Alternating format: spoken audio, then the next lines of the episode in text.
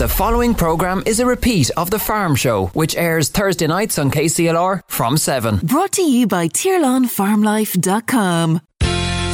This is The Farm Show on KCLR with Matt O'Keeffe. Brought to you with thanks to TirlanFarmLife.com. Yes, indeed, you're very welcome to the Farm Show, and apologies for second uh, week in a row coming up with a, a hoarse voice, but this bit of a cough is affecting my vocal cords, so uh, we'll continue anyway. It's, it, it is me, just in case someone thinks it's uh, someone incognito. I'm hoping that my uh, panelists tonight will do most of the, the talking, so that'll uh, that'll that'll give me a chance to minimise my input. Uh, and on, in that regard, we're joined in studio by Pat Cahill, uh, been known to a lot of uh, listeners from his roles, various roles with Volac over the years, but he has moved on from there, but has been travelling across the world, and we'll hear we'll hear what's happening most particularly in New Zealand and Australia from Pat as the evening goes on.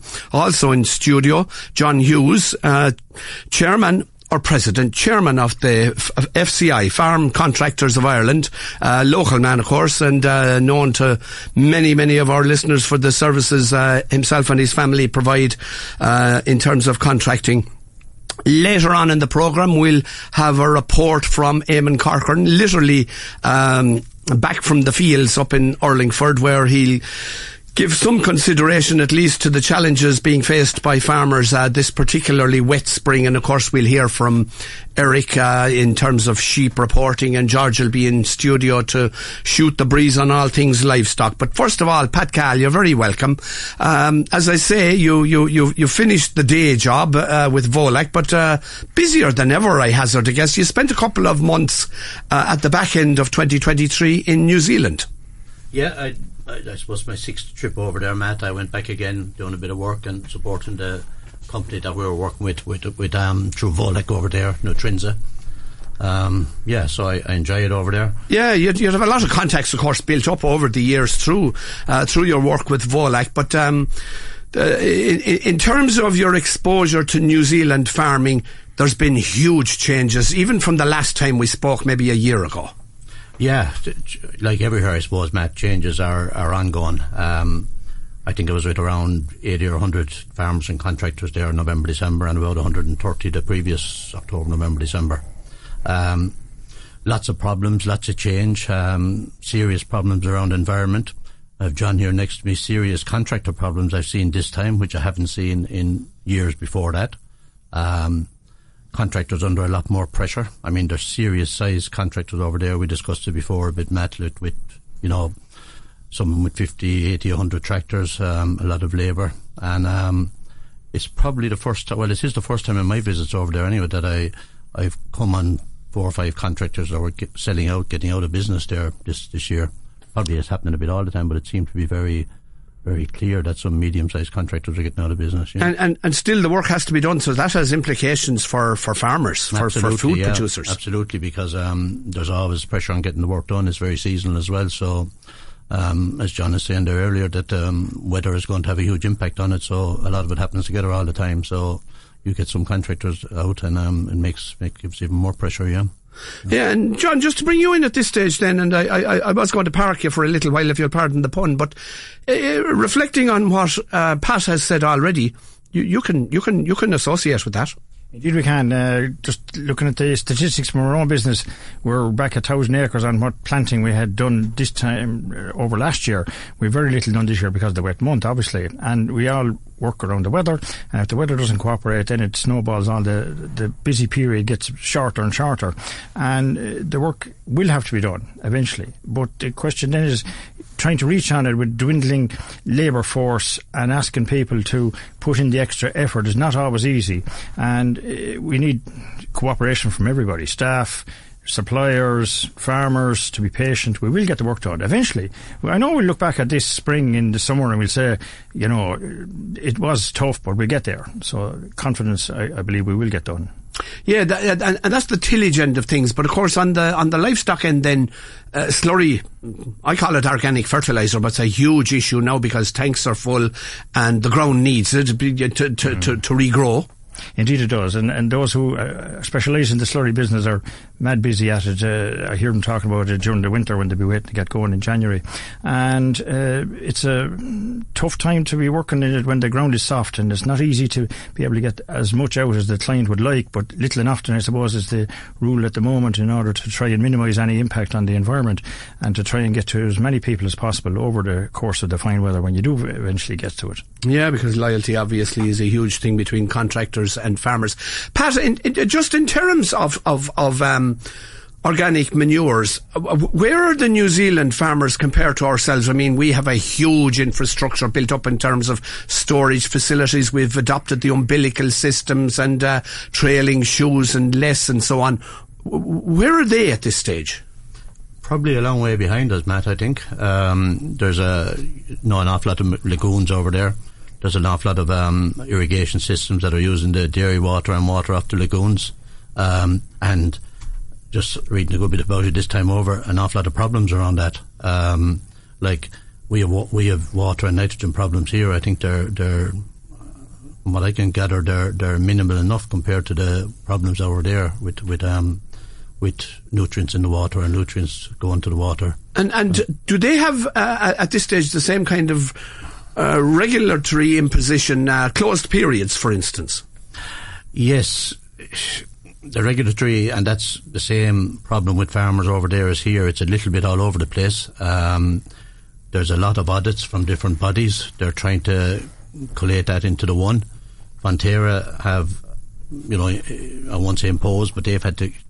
There has to be a program for environment and greenhouse gas emissions on every farm by 2025. That was to come into play in 2025, but the government has changed and the new government is, is way more farmer friendly um, from the six or seven years of, of um, Ardern's government, and that has been repealed now to 2030. But they still have to do the environmental plans in the meantime per far, if, with each farm.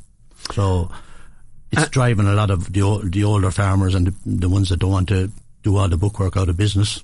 And, and, something that farmers here find very annoying, this idea uh, being promoted at least by some people that uh, we need to cull cattle, that we need to reduce the herd, even though the likes of Brazil is increasing annually by more than our entire herd. But is, is there any uh, focus on that? There's not, Matt. But I think, I think like there, like it's happening here and, and it is happening in New Zealand, there's an awful lot of good science around the whole thing you know, I mean, with the work that Teagasc have done on spreading fertilizer or spreading um, slurry, as you say here, um, there's huge improvements in, in the use of it. Um, they're getting to that there as well. The the whole environmental structure is being driven there. Um, they haven't got the slurry holding capacity. They haven't really got slurry spreading facilities. Um, but cows then tend to be, oh, out probably 10, 11 months. But there are there are some of the bigger farms with runoffs um, and there is a, a, a, hell of a problem coming off of that. Um, yeah. I think I, I, saw a figure there lately that I mean, six million cows. You're dealing with two hundred thousand tons of slurry a day. So when you think about it, there's there has to be some some level of control to manage that. Yeah.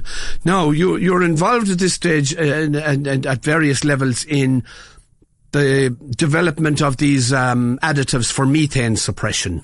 Uh, is, is, that being widely adopted in New Zealand, or is it still in the gestation period? No, I would say behind here. Um, we've, we've, um, you know, the, the, only one that's been proven is the MSD one, but it's more for for indoor feeding systems than it is for outdoor systems.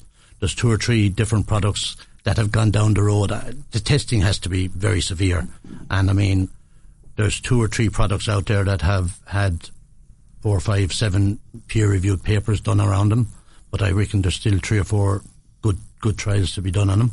Um, you know, the, the, probably more prominent one in, in Ireland through Teagasc is the Roman glass one out of the west of Ireland, and that's that's standing the pace pretty well. There's been a lot of work done around seaweeds in Australia, New Zealand, and here, but they're inconsistent, and there's a there's a you know a problem on the carcinogenic end of it. Um, but yes, I got I got involved in one that, that has been developed in Australia in Melbourne, and through my work in New Zealand, and um, and we've actually done quite a few visits around here with it, and we do need to get more research done, and there's research going on in Canada and Brazil on it, and a big another big trial in New Zealand. But we want to get some work done in Europe. Yeah.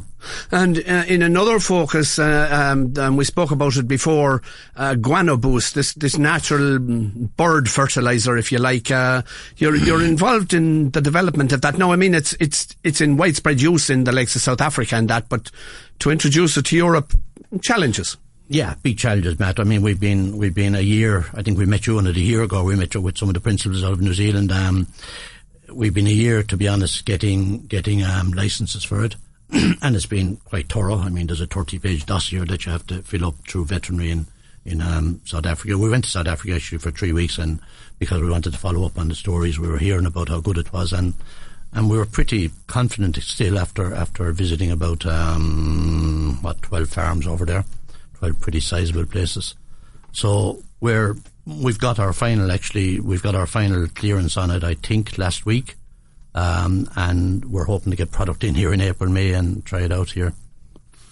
John, you're listening away to Pat there, and uh, in, in some ways New Zealand a different culture, but it's still mainstream agriculture, grassland based. You, you can you can um, easily identify with it. But uh, in terms of contracting, then you mentioned some of the challenges. Pat mentioned some of the challenges. One of the biggest ones, labour. Go there again. Yes, uh, well, how do you go there again when the feed of, how will I put this? The labour supply is dwindling because we're all getting older. Experienced operators are retiring, but there are no new training services for uh, people to come on board to fill the gap. There's no apprenticeship to fill the gap for machinery operators in agricultural sector. And though the bit that is there runs on ancient equipment, to be honest. And they're trying their best and fair play to them. You know, there are training uh, facilities in some of the colleges with simulators and so forth. But it's, uh, it's too far behind the technology is moving on beyond the stimulator and, and moving forward to in the field and how to practice. And we've seen our colleagues across Europe in our uh, industry, the way they have uh, adapted similar traits to try and get people to uh, get trained up. But, and they're working through third level and so forth. But it's to attract people into the industry is the problem. The career path is scarce or non-existent and there's no real pathway designed yet. And uh, because there's none there, then people won't see a future. If they don't see a future, why would they?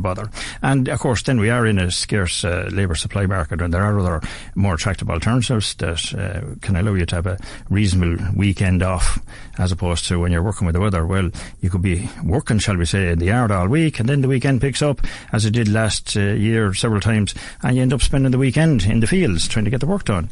So it, it's not simple to try and manage scarce resources, and labour being one of the scarcest.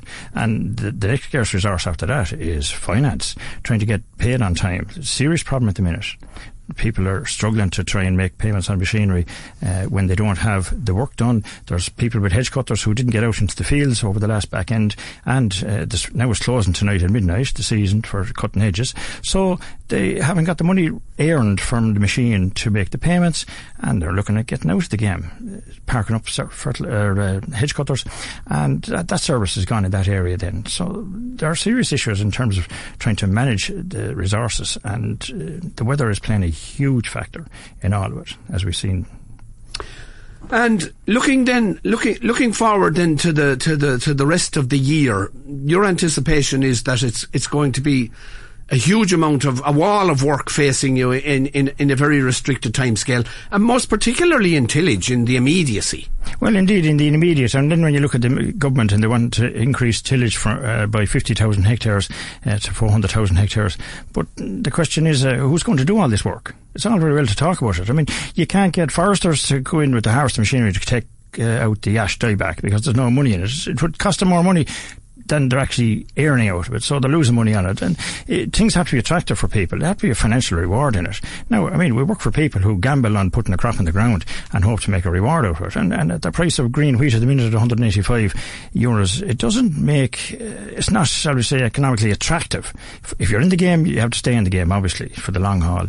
But uh, to make it appealable for people to change systems, it's not simple at the minute. And in our case, our, and in the, our clients, are all getting older, and there is a tr- uh, pathway for young farmers to come forward, but there's not one clear defined, as I said earlier, on, in our industry.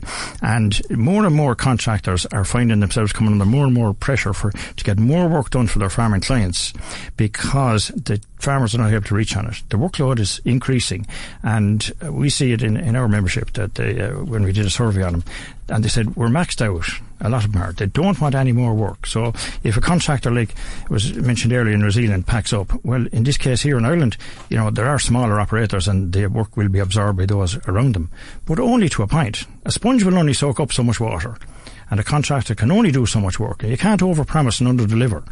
It, it, should be the other way around. You need to have the capacity, and they don't have the capacity because they don't see the financial reward for the investments they're putting into it. Problems, problems, and all of those, of course, would have been reflected on at your national conference back in December. The, the farm contractors of, of Ireland, you would have held your national conference. Yes. Oh, we didn't. We got all those. Um, comments from the floor. And indeed, after you tend to get more comments, because people are, shall we say, not prone to air their mm. grievances Often in, the in case, public. Yeah. So, uh, and, and the, the, the, meeting after the meeting, if you like, is always the better one. And uh, we had a local meeting recently in Mullinavat uh, of local contractors from the southeast. And again, you get these problems coming uh, up from the floor. And when you talk to people privately, you know, uh, what I mentioned earlier about uh, not making the repayments because their work's not done and not getting paid on time and so on. And farmers are using contractors as bankers. And, and to be honest, we don't have license to be bankers. So, you know, this issue has to be addressed. The Farm Show on KCLR with Matt O'Keeffe. Brought to you by TirlanFarmLife.com. We're continuing our conversation with Pat Cahill and uh, John Hughes. Oh, oh, Pat, I should ask you, Tipperary going to win the All Ireland this year? I think you asked me that a few years, Matt. I, I, wouldn't exactly be going too far beyond Limerick, to be honest. No, none of it, none of us, none of us would. John, going back to you, we were, we were, we were discussing costs. And there's a myriad of costs, some of them less obvious than others. The likes of pensions, for instance, and the, the minimum wage. Now, we live in a very high cost economy. Everyone knows that the minimum wage needs to be paid and increased so that people can make some kind of a living. But the other side of the page is that it has to be paid, and, and that drives up costs then to the service providers. It does indeed, and when costs go up, then you're trying to. Where do you go when the cost goes up? You have to lay it out on your guide a price for what you need to do to cover your costs. And if you don't cover your costs, you're eventually going to run out of fuel, oxygen, and your business implodes. And the banks come knocking on the door and they take away what you have, or you get out of the game. And I suppose that's what's driven a lot of contractors out of the game over the last five or six years. There were some high profile uh, people who got out of the game, uh, out of the industry, and it made pages in the farming press and so forth. But then there was many other smaller operators who went out of the game and disappeared into the twilight and decided to move on. And uh, that service was lost to the local area, and the workload then was passed on to other contractors who may or may not have been able to pick it up.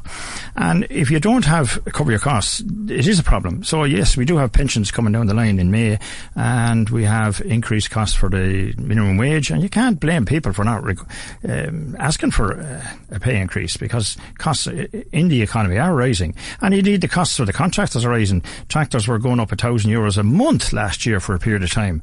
Now, tractors are a thousand euros uh, per horsepower minimum if you can uh, get them at that kind of rate. So, uh, machinery, well, a couple of years ago it was not available. Now it's very available, but it's very expensive and operating it is even more expensive. And what do you do if you don't have the operators to do the work? And we see it in, uh, from our members that they are coming under more and more pressure to do more and more work for more people. Yeah, is, is, is there a realization, Pat Cahill, in New Zealand amongst farmers that you know, the contracting is a is, is a specialist service, a necessary service, a valuable service, and increasingly um, a scarce service. Yes, Matt, there's an absolute realization on that because, in fairness, if a, if a farmer here might spread some fertilizer or something else eh, over there with the with the three, four, five hundred hectares or five hundred cows, they basically depend ninety percent on the contractor or ninety five percent on the contractor to do everything on farm.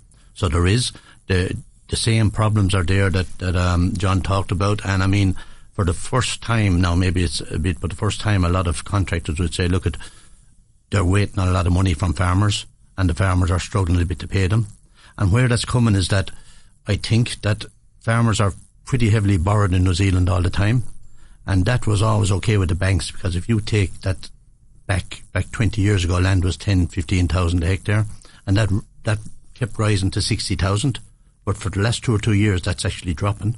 So they've gone from the 60,000 a hectare back down towards 50, 55, and a bit less again on poor land.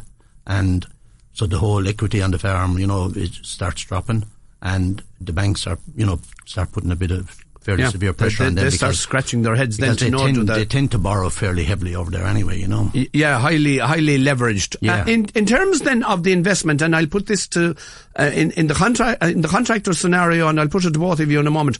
In the contractor scenario as well as the farmer scenario, the investment, the high investment that has to be made, whether it's in farming or in providing contractor services. Sometimes I wonder, is it reflected in, in the likely uh, return from it, Pat? Oh, I could answer one way, Matt. I, I was with some contractors and, and McHale balers, which I was very familiar with over my life. They're, they're, they're, very strong over there. Yeah, you were very for that. involved in the- yes, the additives, the silage additives, silage yes. big bale silages um, development. And, um, you know, I sat on balers with lads over there, and there were quite a few new ones around, but they were paying 250 and 260,000 New Zealand dollars for them. And John will know what kind of a tractor needs to be in front of them to pull it on hilly land, a lot of hilly land there. And then then contracts would tell me, you know, they were, they were, they were doing 15,000 bales or 20,000 bales max, and some of them doing 10,000 bales with these. And I'm kind of saying to myself, like, it's a hell of a lot of, of finance to, to make that kind of bales. Now, I know they're, they have another 30 or 40 tractors in the yard and that, but the big thing is what John mentioned there, the price of machinery come from where it was, um, five or seven years ago. Labour has been a, a big issue and, and getting labour and, and the cost of labour, but the price of machinery, I think, is really the one that's after, because contrary, I think, maybe to hear, John, a lot of New Zealand contractors, they tend to change their tractors every year or two. They have a, quite a fleet of new tractors there. But that's, that's becoming old now. It's not, it's not happening. And one of their precious sources of uh, labour, of, of drivers, Irish. huge. It's it's um. I think that's still fairly solid. Um, it amazed me the first time I was travelling around there that, that there's just probably in a workforce of 30 or 40 there will be four, five, ten Irish drivers that go over there all the time. And the, the, the really nice thing about it is that they're highly thought of and the businesses would tell you straight out that a lot of the businesses would struggle over there without it. They, they work very hard. They'll, they'll, they'll, they'll mine machinery and they'll also drink plenty of beer when they're there. So, but they're, they're What's they're- not to like about it? But but they're they're um they're well thought of for sure. Yeah. Yeah. John, um, at least a tractor is a multitasker. Justify that combine, that, that extraordinarily expensive combine that's parked up for 10 months of the year. I suppose a business plan that stacks up. Uh, yeah, you're cutting a crop that's worth, uh, you know, the price of the cutting per acre to ye, to the contractor, but it's worth six, seven, eight hundred euros to the farmer. and it's easy to have a million euros worth of grain in the field if you have a large enough farm. You can justify your own combine. But those who have 200 acres, you know, they couldn't afford a combine. And, and they're not making small combines that are affordable, as was anymore. And I put this question to uh, the head of Northern um, Sales for Claas uh, Kelly's Open Night uh, recently, and they said, ye you guys, he said, want bigger machines, you want higher machines, wider machines, more horsepower. He said, so that's what we're building. They're not making small machines anymore. So the costs are going to go through the roof then for them. So obviously you need the acres to cover the repayments on them. And the biggest repayment uh, cost, I say, to the machine that people don't, I suppose, really nail down is the depreciation. 10% of the purchase price in the first five years. So it's 10%, 10%, so on for five, 50% over five years. And if you're spending 400,000 on a combine, that's 40 grand in the first year of depreciation. So it takes a lot of money to cover all that. But I suppose you'd have an asset at the end of the year. But um, we mentioned earlier about the labour, and there was a recent court case in Ireland to do with an Irishman who went to New Zealand. But uh, the problem we mentioned with, about that, uh, people uh, from, from New Zealand, operators, good skilled operators, we mentioned with our colleagues in New Zealand about getting their guys to come up here when their winter is on and our summer is in. And we can't bring them in because the we have to advertise in the EU for labour first uh, before we can go down that route and we can't get permits to bring them in. The paperwork and the logistics is not working in our favour. We may have to review that and we've been onto the government departments about that, but we hope to try and get something in it in the future. But living on hope is no good. We need actual uh, boots on the ground in order to get these machines moving. Even though even though the, the, the, two seasons are, are at opposite ends of the of the annual spectrum, it make make perfect sense to have a migrant labour force that are that are interested and willing, obviously, and, and adventurous to some extent. I want to turn the conversation around, not completely now, but want to uh, compare and contrast first of all with you, Pat, the degree of automation that's happening in New Zealand, not just because of labour, but because of efficiency and so on. For many years, you've been involved uh, with, with, with, the whole automated calf feeding system. Has that uh, taken off to any huge extent in New Zealand? It's definitely going ahead, but slower than I would have thought. Um, just the numbers are nearly too big for it, and the weather is probably too favourable that they can rear a lot of calves out outside for for for a period of time. But yes, there's um you know this time around I came on three or four lads that were in it in a big way. They had seven and eight feeders in, but it's not it's not wholesale. What's gone big is is um is the is the halter systems for cows to control paddock grazing, to control to heats, to measure heats, measure rumination, all that. That's getting to be a, a major one now. Um, and newish enough. It's only started off four or five years ago, but it, that's that's grown apace. And of course, the drones for different jobs are are being widely used. Yeah. Um, how about how about John automation um, for, from your perspective? Uh, uh, we spoke on the farm show to Maurice Kelly of of Borris uh, there a couple of weeks ago, and he had a bot which I thought was a bit of a fly, but this thing is over 200 horsepower, no cab, completely automated, and he has one in the country already, and there's a couple of hundred across the globe uh, being utilised. Now, I reckon uh, it's a specialist area for, for special crops like horticulture and so on. But um, you know, will will that will get gather traction? If you'll again pardon the pun. Indeed, uh, yes, a driverless tractor. Well, all the operator, the large machinery manufacturers are all in the, looking in that uh, area and developing and putting a lot of money into their developments. Um, uh, look, twenty years ago, who would have said that you'd have a self-steering tractor with a man sitting in it, which is what we have now with GPS, controlling the rate of fertilizer, seed going out, spray going out, etc., section control. You know, in twenty years' time you know, we could be sitting on the headland with a whole load of robot tractors working up and down the field. Maybe small, but all working. And I'd say it's coming. I had a long conversation uh, with the chap, the Robinson was his name, who was the agent for those uh, um, track machines. But they are, at the minute, you know, they're twice the price of an agricultural tractor. So, but again, you need specialised training in how to operate them. So we're not looking at uh, um, shall we say, the standard farm operator to operate these. You're looking at technical people because in order to be able to deal with the issues that they pop up when you can't fix it, a, a lump hammer and a box of tools won't be any use to you when it's all electronics. No, but at least they can work 24-7, um, yes. keep them fueled and keep them operated. But then you need the kind of scale and, you know, this, it's a, it's a but, different world entirely. But if a contractor had a lorry load of these bots that were, you know, say, um, covering two metres wide and they go up and down the field on predetermined lines and uh, they operate autonomously with small corn drills, for argument's sake, and they're moving along at two miles an hour, perhaps. And so when you hit a stone, it doesn't do any harm. Uh, it rolls over, etc. Um, the contractor could roll in with a fleet of these, sow the corn, work 24 hours a day when the weather is in it, load up the lorry, and go on down the road to the next guy. So you know, it's a different scenario, doing the same job.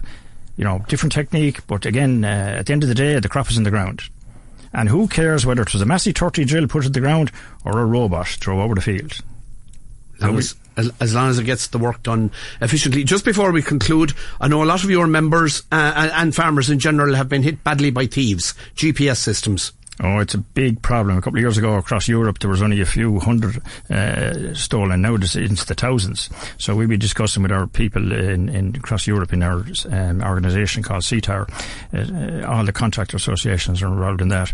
And um, it is an issue. There are certain brands that are uh, high target value, easy to take off, and so forth.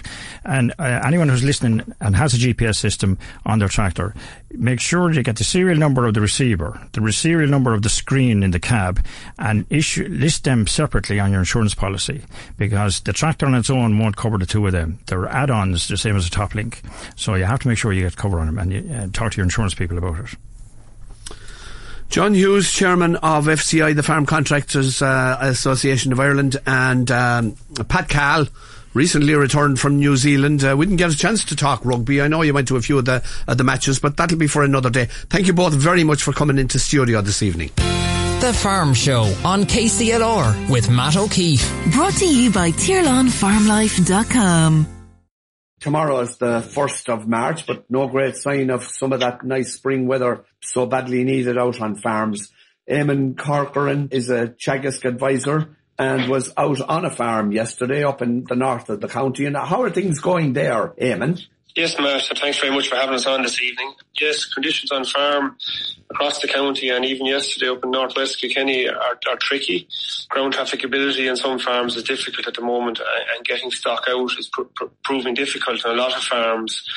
But I suppose what we would advise farmers would see based on just recent visits to farms that when land is actually walked, farmers have fields that can get stock out to. You know, it mightn't be for a full day's grazing, Matt, but in certain circumstances, um, stock can be got out for a number of hours grazing, you know, in certain days. Obviously, some days are allowed that and other days won't, but we'd be encouraging farmers to get stock out and start grazing uh, straight away. You know, like you said, March, uh, it is the first of March, you know, tomorrow. So the year's moving on, you know. Yeah, at this stage, any grass is better than no grass. If you can get a few hours grass, you're getting, you could be getting five or six kilos into cows. Correct, Matt. Yeah, like even a day allocation from 8 a.m. to 12 p.m. or 1 p.m. Like cows have the capability of taking in six to seven kilos of dry matter in that period with the, with good conditions. Like, and obviously on farm at the moment, that is the cheapest feed that farmers have. As you're aware, uh, and, most farmers are, there's a, you know, some farmers have a, sh- a fodder shortage out there, okay? So it's important that farmers realise that there's plenty of feed out on farms. Like we just looked at some of the data from County Kenny. We just pulled off figures there earlier this morning and we see average farm cover while a lot of Kenny farms are measuring grass at over a thousand kilos of dry matter per hectare.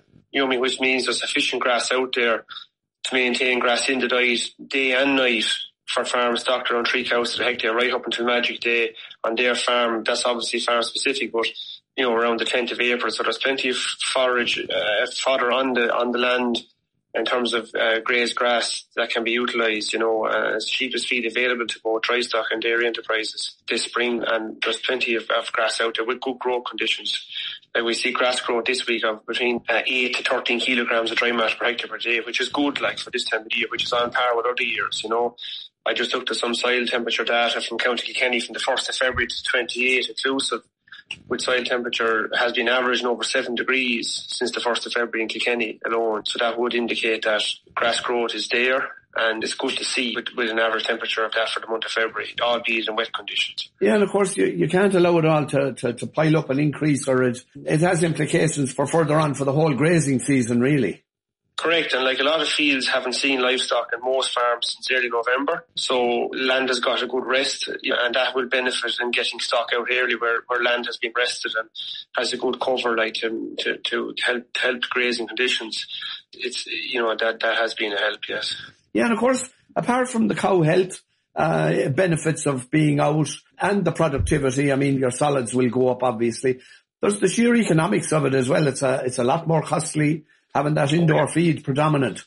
Oh, correct. Like, and, and if we look at grass coming in at 11 cents a kilo there for, for spring grazed grass versus your silage at 22 cent and, and concentrates range anywhere from 36 cent to 40 cents per kilo. Like you said, Matt, earlier, you know, getting six to seven kilos of dry matter of grass into those cows or, or, or cattle, whatever it be, depending on your farm, like it has huge benefits uh, economically have been the cheapest feed on farms at the moment. So it's just, we'd urge farmers, like we always say, to walk the farm because you actually, you know, a lot of people have been very extremely busy at the month of February. You know, me and Cavan did most farms in the 20th of February, so farmers are extremely busy. Uh, and there's a lot of stock, uh, a lot of cows per, per, per labour unit now, a lot of farms. So people don't have a lot of time uh, in the month of February to get walking and get cows out. And you know, we, we can we can get quite laid back, uh, and it's just easier to leave them in. You know, but it's important now that we, we head to the first of March. That you haven't commenced grazing, that you walk your farm and, and, and try your best to, to get stock out, you know, albeit for a few hours because ground is tricky on a lot of farms. You know, some farms have a very dry side, but obviously a lot of farms at the moment are still quite wet. Yeah, I met a couple of merchants last week and the general opinion was hardly any fertilizer moving at all. That would be correct, Matt. And just speaking to farmers and, and on farm yesterday, like the, the, the, the host farmer we were yesterday now, like he had no chemical nitrogen spread to date. he had organic nitrogen spread on his outblocks, but we'd be advocating now at this stage, at the 1st of March, when we see soil temperatures over 7 degrees average for the month of February, and growth at the moment between 8 to 13 kilos of dry matter like that would indicate that there is response there from be it organic or inorganic nitrogen. So like some farmers, we'd be, we'd be encouraging farmers now at this stage, if they haven't any chemical or, or organic nitrogen on their fields, to go at at least 30 units of nitrogen in the farm protected urea on, on good perennial ryegrass swards, you know. Also, if the story gone out on that back in early January, maybe after the opening, we would encourage farmers also to go with chemical nitrogen on those swards now as well. Uh, on good perennial ryegrass swards, obviously depending on trafficability of their farm, but at this stage now with, with the growth that's coming, the soil temperatures that are there, you know, the volumes of rainfall predicted over the next couple of days are low, albeit air, air temperature, you know, wouldn't be exceptional for time of year, but soil temperature seems to be holding like yesterday and even last week we had soil temperatures in Kilkenny at 8 to 10 degrees Celsius, you know, so soil temperature is, is holding well. So we'd be uh, we'd be advocating the farmers get out there. You know, depending on the grass demand and their and their and their sward type, but on good perennial ryegrass swards, if they have a, a, good demand for grass in the spring, be putting out 30 units nitrogen per, per, per acre, um, and also that can be done in with the form of a slurry. Also, you know, two and a half, three thousand gallons of slurry per acre would provide that good cattle slurry coming in there between you know eight units of nitrogen per thousand gallons. You know, depending on if it's, it's sourced within the farmyard, but you know, you have two forms of getting that out there, be it organic or inorganic, but it needs to be got out uh, sooner rather than later, obviously depending on your farm, you know. And what's the advice in terms of, of nitrogen then? Protected urea, just as good or even better than the CAN? Oh, definitely, Matt. Yeah, no, like we'd be advocating use protected urea even at this stage in the year. You know, a lot of farmers have perception out there that protected urea is for the summertime to replace your CAN, but even in early springtime, it will reduce your ammonia emissions and reduce greenhouse gases. Like re- research has been conducted uh, on trial work, we'll say, on your standard uh, livestock farm at, at three cows the hectare, where, where they've changed their strategy from, we'll say, cut swards and pasture swards and CAN back to protected urea and, and the use of 18612. And that's providing an economic saving as well as an environmental benefit as well. So we've been very much encouraging people to, as they order fertilizer now, and as you said, there's a lot of fertilizer hasn't even been moved around farms yet, so it's not on the road. So as you go to order, we'd be advocating the farmers order protected urea and for for the phosphorus and, and potassium sources then that they'd order an 18612 product. Um, to top up. Obviously then this year's a little bit different, Matt, with the fertilizer register in place now and the requirement there under the nitrates regulations that farmers stocked over 130 kilos of nitrogen per hectare to 170 would have a nutrient management plan done. So we'd be advocating that farmers that haven't got soil samples taken yet, that are in that bracket, or even those below the 130 that wish to uh, could uh, get a nutrient management plan done, that they do so straight away.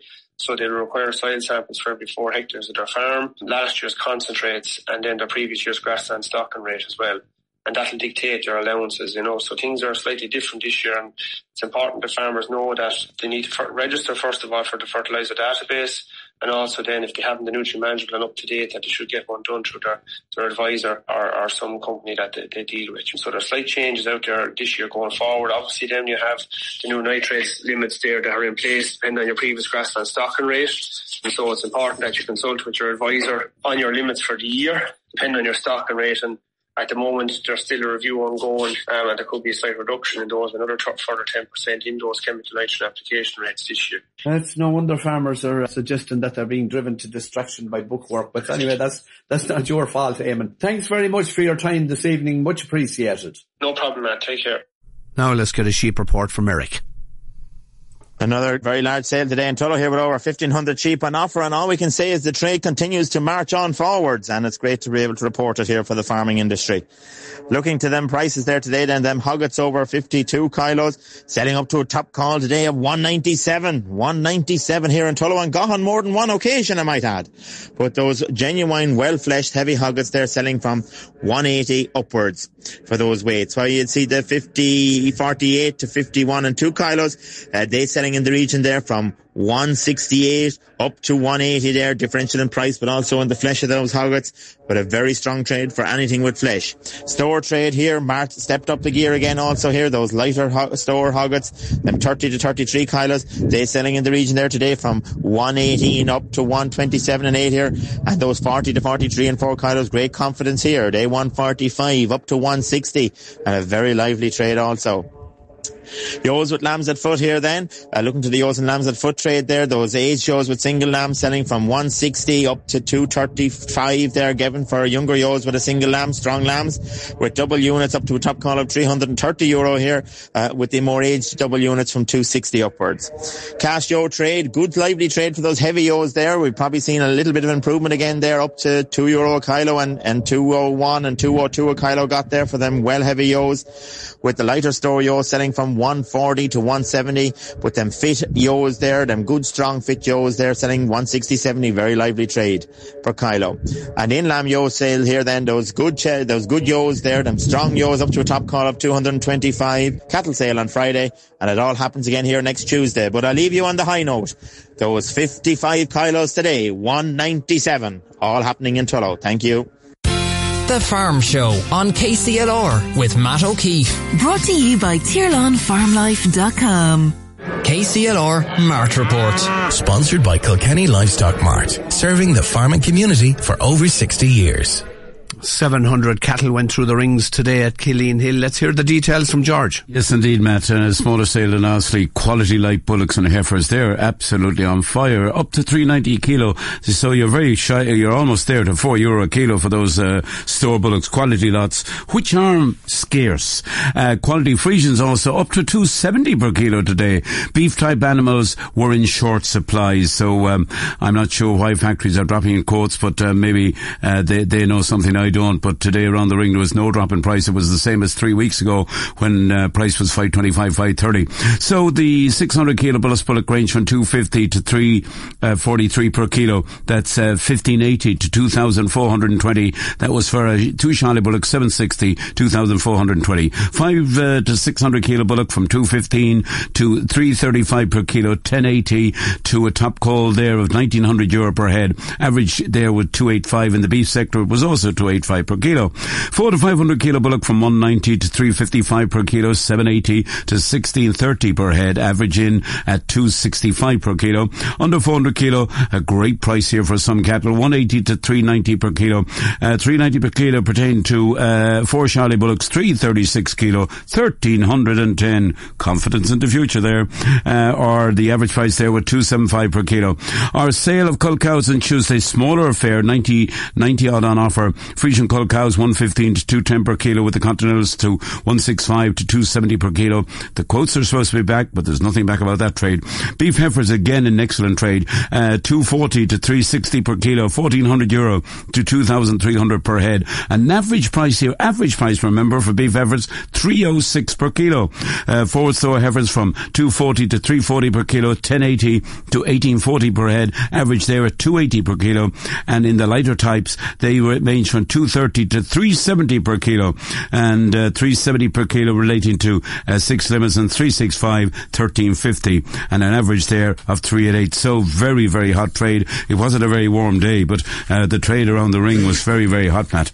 Yeah, excuse me there now, a, a cough coming on. I've actually, yeah. I've invested uh, uh, funds in half a dozen throat lozenge companies right, uh, and I'm expecting huge dividends by next week. I suggest maybe take some Nilverm. Uh, right on the, on the, on the, uh, calf, uh, on the calf front, uh, Friesian Bull calves, the top rate are 160 euro to 230 per head. Second rates from 5 to 50 euro per head. Continentals from 130 to 400 euro per head. Sorry, Matt. Uh, Continentals from 100 to 320 per head. Angus bulls uh, from 80 to 300 per head, 500, or should I say Angus heifers and uh, Hereford heifers, 50 to 285 per head. Quickly onto the sheep, and the sheep on Monday, as Eric said, they're alight, they're on fire. Uh, they made from the butcher lamb 180 to 194 per head. Uh, no, a top price there 195 per head. Factories uh, types from 148 to 178 per head, and uh, the no store lambs on offer actually. Uh, so that just shows you they're a scarce commodity. Um, the cull from 92 to 188 per head. We had a special clearance sale of dairy on last month Monday. And in this uh, uh, one herd, it ranged from 1100 to 2040 per head. Nice average there, 1550 per head.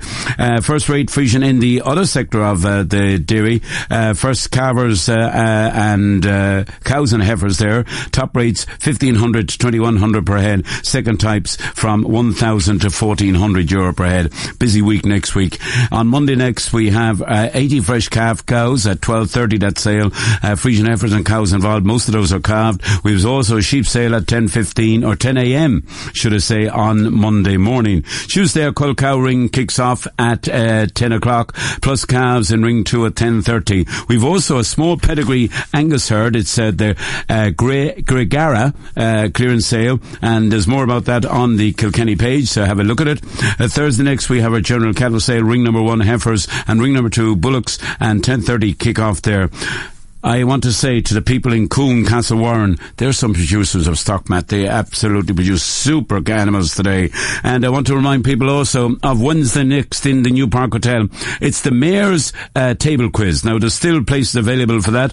It's all in aid of Amber, and it's being fronted by uh, Joe Malone, our, uh, our mayor, and uh, backed by the Lions Club. So that should be uh, well worth attending next Wednesday night, uh, the 6th of March at 2024. If you're not sure about more details, get to the mart and they'll get you my mobile number to give you more data on that. But on the cattle front, the sheep front, everything is flying at the moment.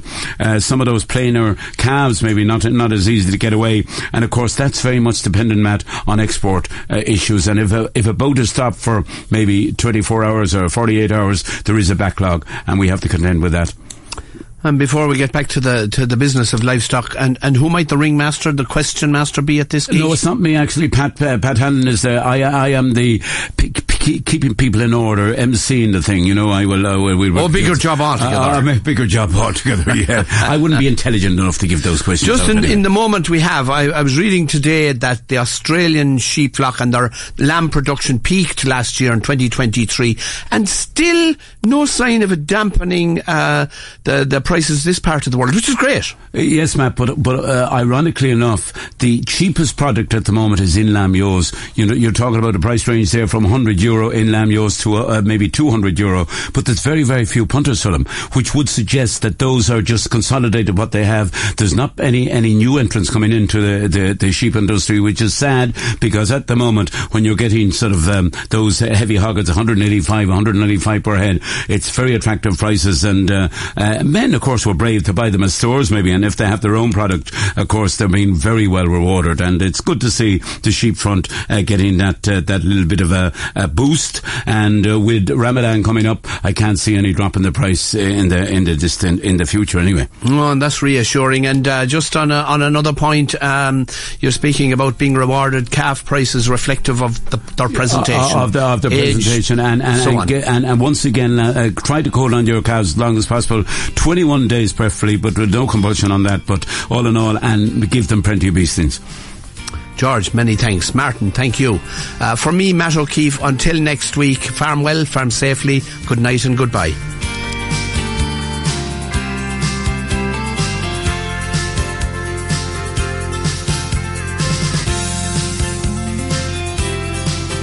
The Farm Show on KCLR with Matt O'Keeffe. Brought to you by TirlanFarmLife.com.